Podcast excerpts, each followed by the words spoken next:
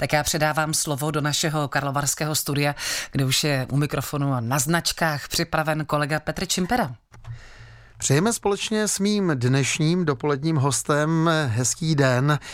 Spisovatel Emil Hruška přijal pozvání do našeho čtvrtečního dopoledního programu. Vítám vás u mikrofonu. Dobrý den vám i posluchačům. Bylo hezké, za pozvání. Když jsme se připravovali na rozhovor, říkám, vy jste dvojka, myslel jsem tím mikrofon, u mikrofonu dvojka, ale vy jste jednička ve psaní krásných písniček, které mapují zejména eh, krásných, ne, krásných textů a tomu. Eh, chci říct příběhů a knih, které mapují život eh, v pohraničí. Eh, vy žijete v Chebu, je to tak? Já žiju v Chebu, ano. A ty vaše knihy mapují život eh, lidí a různé zajímavé, především krimi příběhy z tohoto regionu. Věnujete se konkrétně druhé světové válce, tomuto období, nebo tam zasahuje i jiná, jiná doba? Já tu charakteristiku trošku poopravím. Já se pohraničí věnuju, nebo respektive věnoval jsem se hlavně v těch kriminálních případech. Ano. Pokud jde o téma druhé světové války, tak samozřejmě to je širší, to už se jako té eh, pohraniční problematice trošku vymyká ale uh, i pokud je o ty krimi případy, tak uh, bych se chtěl věnovat takovým, které mají jaksi širší záběr, než je to pohraniční teritorium. Ale napsal jste knížky, které um, jaksi připomínají krimi případy a trestné činy z pohraničí. No, ano, ano. Uh, byly to tituly Pohraniční pitaval a Vraždy v pohraničí. Mimochodem, když jsme začali tím rozhlasovým, že jste u druhého mikrofonu, tak vy jste políben rozhlasovým mikrofonem. Vy jste dokonce svého času pro naší sesterskou stanici e, natáčel zajímavé pořady. Já jsem, eh, řekl bych, bych poněkud více políben eh, rozhlasovým mikrofonem, protože já jsem několik let patřil do týmu Českého rozhlasu dvojky a tento tým eh, vytvářel pořád historii českého zločinu. A já jsem se jako scenarista podílel na uh, asi 25 dílech z tohoto cyklu. Byla to práce velice pěkná, velice zajímavá a velice rád na ní vzpomínám. Eh, tím naším hlavním tématem, a to bude na začátku druhého vstupu, bude vaše nová kniha, ta se jmenuje Král českého braku, doba a život Václava Jelínka alias Slávy V. Jelínka. To zaznělo v upoutávce na náš rozhovor, ale vy tam máte ještě podtitulek Vilibalda Jeringa. Tak než si o té knize budeme povídat, eh, proč ten dovětek Vilibalda eh, Jeringa? No, tento pán, o kterém jsem napsal knihu, se původně jmenoval Václav Jelínek.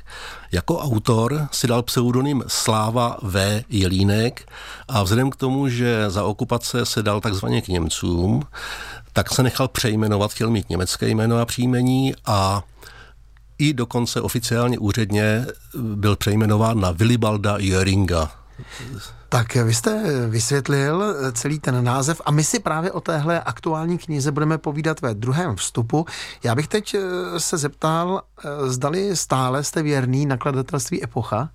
Jsem stále věrný nakladatelství Epocha, protože s tímto nakladatelstvím mám velmi dobré zkušenosti. A doufám, že oni se mnou taky. Říká můj dnešní dopolední host Emil Hruška, kolik máte knih na svém kontě? Spočítal jste to no, někdy? No, už to bude přes 20.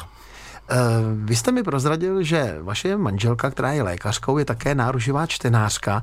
Je i vaším kritikem, kritičkou a čte vaše knihy? No, moje žena je tím prvním kritikem, protože já vždycky, když uh, něco se píšu, dám dohromady rukopis, tak ona je, musím říct, uh, první a velice kritický čtenář, respektive čtenářka.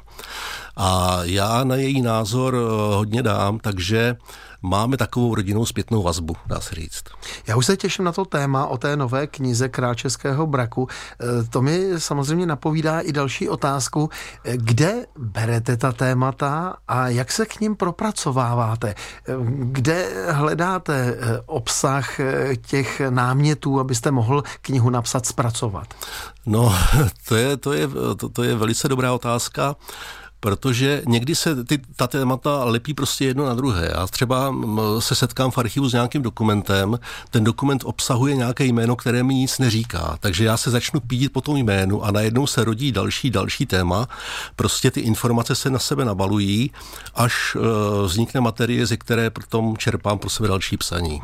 V 10 hodin 16,5 minuty posloucháte čtvrteční dopolední vysílání. Naším hostem je spisovatel Emil Hruška. V 10 hodin 21,5 minuty jste ve společnosti čtvrtečního dopoledního vysílání rádia vašeho kraje. A naším dnešním hostem je chebský spisovatel Emil Hruška. My si povídáme o jeho tvorbě.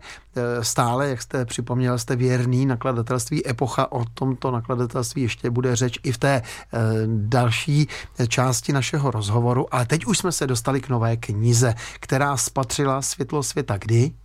Spatřila světlo světa kolem Vánoc, které právě proběhly. A to je ta kniha Král českého braku, doba a život Václava Jelínka alias Slávy V. Jelínka, také Vilibalda Jeringa. To mi řekněte, pane Hruško, co je to za postavu, za osobnost? To je, eh, řekl bych, nejvýraznější osobnost eh, předválečné české takzvané brakové literatury. On byl, on byl takovým fenoménem, uh, říkalo se o něm, nebo psalo se o něm, že to je nejrychleji píšící český spisovatel pokleslé literatury, protože on skutečně uh, chrlil uh, jeden román za druhým a tematicky ty romány sahaly od skutečně červené knihovny až pro drasticky hororové příběhy dobrodružného rázu. Tuším, a to jste mi napověděl vy, žil v letech Václav Jelínek 1905 až 1967. Ano. Eh, ten název je poměrně obsáhlý. Vy už jste vysvětlil, proč je tam i ten dovětek Vilibalda Jeringa.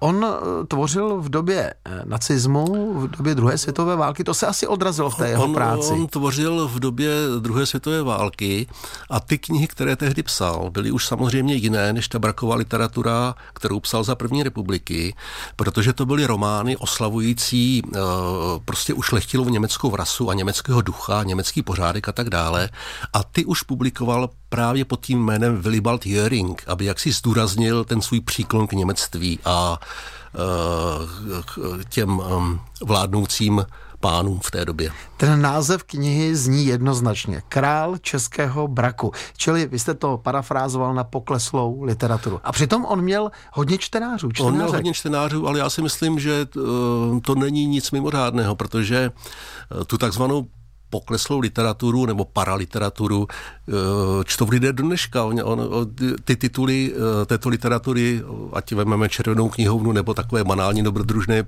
příběhy, to jsou knihy vysokých nákladů a jsou čteny stále. A tak tomu, tak tomu bylo i e, za doby kdy psal právě Sláva Vejlínek. Kde jste našel informace o této, o této pozoruhodné eh, spisovatelské, i když tedy pokleslé literatuře eh, spisovatele to, ano, ano, Václava to, Jelínka? To, to, je, to je dobrá otázka, protože e, mě to jméno Sláva V. Jelínek vůbec nic neříkalo předtím, protože já jsem e, tu brakovou literaturu nikterak nesledoval, nezajímal jsem se o ní, ale došlo k tomu, že v Národním archivu jsem dělal rešerše týkající se Karla Hermana Franka Franka a objevil jsem tam dopis, který psal jistý Sláva V. Jelinek tehdy, už jako s, dvěma, s dvěma To L. už byla ta dvě L. To už byla ta dvě L a psal skutečně devotní dopis K.H. Frankovi. A mě zajímalo, co to je za člověka, který se tam holedbá tím, jak je slavný spisovatel a kolik vydal knížek. Když mě to jméno nic neříká, tak jsem pátral, pátral, pátral, až mi z toho vyklouzl Sláva V. Línek. Co ho vlastně vedlo k tomu, že takhle adoroval směrem k nacistům? Eh, to nedokážu říct, eh, jaké tam byly u něho názorové zvraty, ale jedno je jisté, že v podstatě on se o politiku v době první republiky nikterak nezajímal. Potom ten přechod byl prostě náhlý, eh, on skutečně jednoznačně přešel na tu okupační platformu a začal spolupracovat s Němci až po to, že v podstatě udával na gestapu. Vy v té knize Král českého braku Doba a život Václava Jelínka mapujete jeho osobnost, připomínáte tam i jeho dílo? Já jsem Právě protože jeho knihy jsou dnes nedostupné, dá se říct. Jsou dostupné v některých antikvariátech a můžu říct, že se prodávají skutečně za horentní ceny. Tam eh, tisíc korun za Jelínkovou knihu, to není nic mimořádného. Takže eh, v podstatě Dá se říct, teď mi napověste. Zdali jste eh, některé ty texty třeba zohlednil v té své knize, nebo jestli jste je alespoň je, připomněl? Já, já jsem je připomněl tak, že jsem se pokusil některé ty jeho romány převyprávět. Aha. Takže v podstatě ta kniha obsahuje asi osm jeho, dá se říct, takových poměrně výrazných prací. ze kterých si může čtenář udělat obrázek o tom, co a jak ten Jelínek psal. Mm-hmm.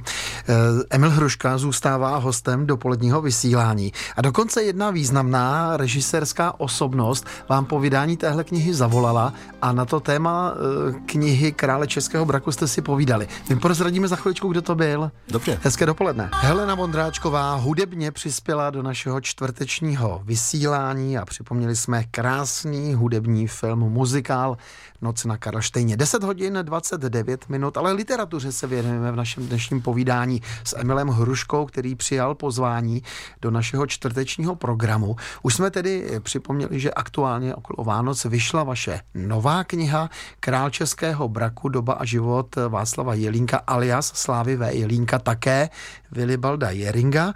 A teď už možná posluchači přemýšlí o té mé, eh, o tom mém podtitulku, když jsme končili druhou část rozhovoru, že jeden z, ze známých populárních českých režisérů vám k téhle knize telefonoval. Kdo to byl? Teď už to můžete říct, to je váš prostor. Dobře, prozradím. Telefonoval mi uh, Zdeněk Troška. Volal proto, že tuto knížku dostal, přečetl ji a byl rád, že v podstatě eh, konečně někdo o Slávovi V. Jelínkovi něco souvislého napsal, protože, jak mi prozradil, on za mladá jeho knížky četl, hmm. znal je prostě a Eh, z některých těch jeho dobrodružných příběhů byl svým způsobem nadšen, protože to bylo něco tak absurdního, co se jen tak skutečně nečte a nevidí. Tak eh, to asi potěší, když takhle sečtělý člověk, jako je Zdeněk Troška, eh, zatelefonuje autorovi knihy a řekne, tak milý Emile, já jsem tu osobnost z literatury znal, znám jeho tvorbu. Potěšilo to? Potěšilo to samozřejmě, ale navíc Zdeněk Troška mi řekl další informace, které pokud tato kniha bude mít uh, další vydání, tak bych je tam rád zapracoval. To je dobré, že je to vlastně jakýsi impuls, proto mm, třeba o té osobnosti se dozvíte ještě více. Případě. Hmm. U vás jako u autora knihy. Ano, v každém případě. Uh, už máte informaci třeba právě z nakladatelství Epocha, které chci ještě jednou připomenout, jaký je zájem o tu knihu? Tuto informaci nemám zatím, protože ta kniha je poměrně krátký čas mladička. na trhu. No, je mladička, ještě, ještě je trošku vlažná, řekl bych. Takže to se asi uvidí až někdy na jaře, jakým způsobem a jak teda se ta knížka prodává. Eh, ona ta tloušťka vašich knih je velmi sympatická, že se dají přečíst, jak se říká, jedním dechem. Je to i v případě eh, této novinky? Nebo je to obsáhlá kniha. Vy myslíte to, co připravuju? Ne, ne, ne, teď hovořím ještě o té knize Krále Českého Král braku. Českého braku, tak eh, je to takový střed, řekl bych. Střed. Není to nějaký velký konvolut, ani to není nic extra, řekl bych jemného. Tenkého. Je to prostě tak akorát, řekl bych do ruky. A už jste napověděl, že se budeme věnovat také tomu eh, v závěru našeho povídání tomu, na čem pracujete.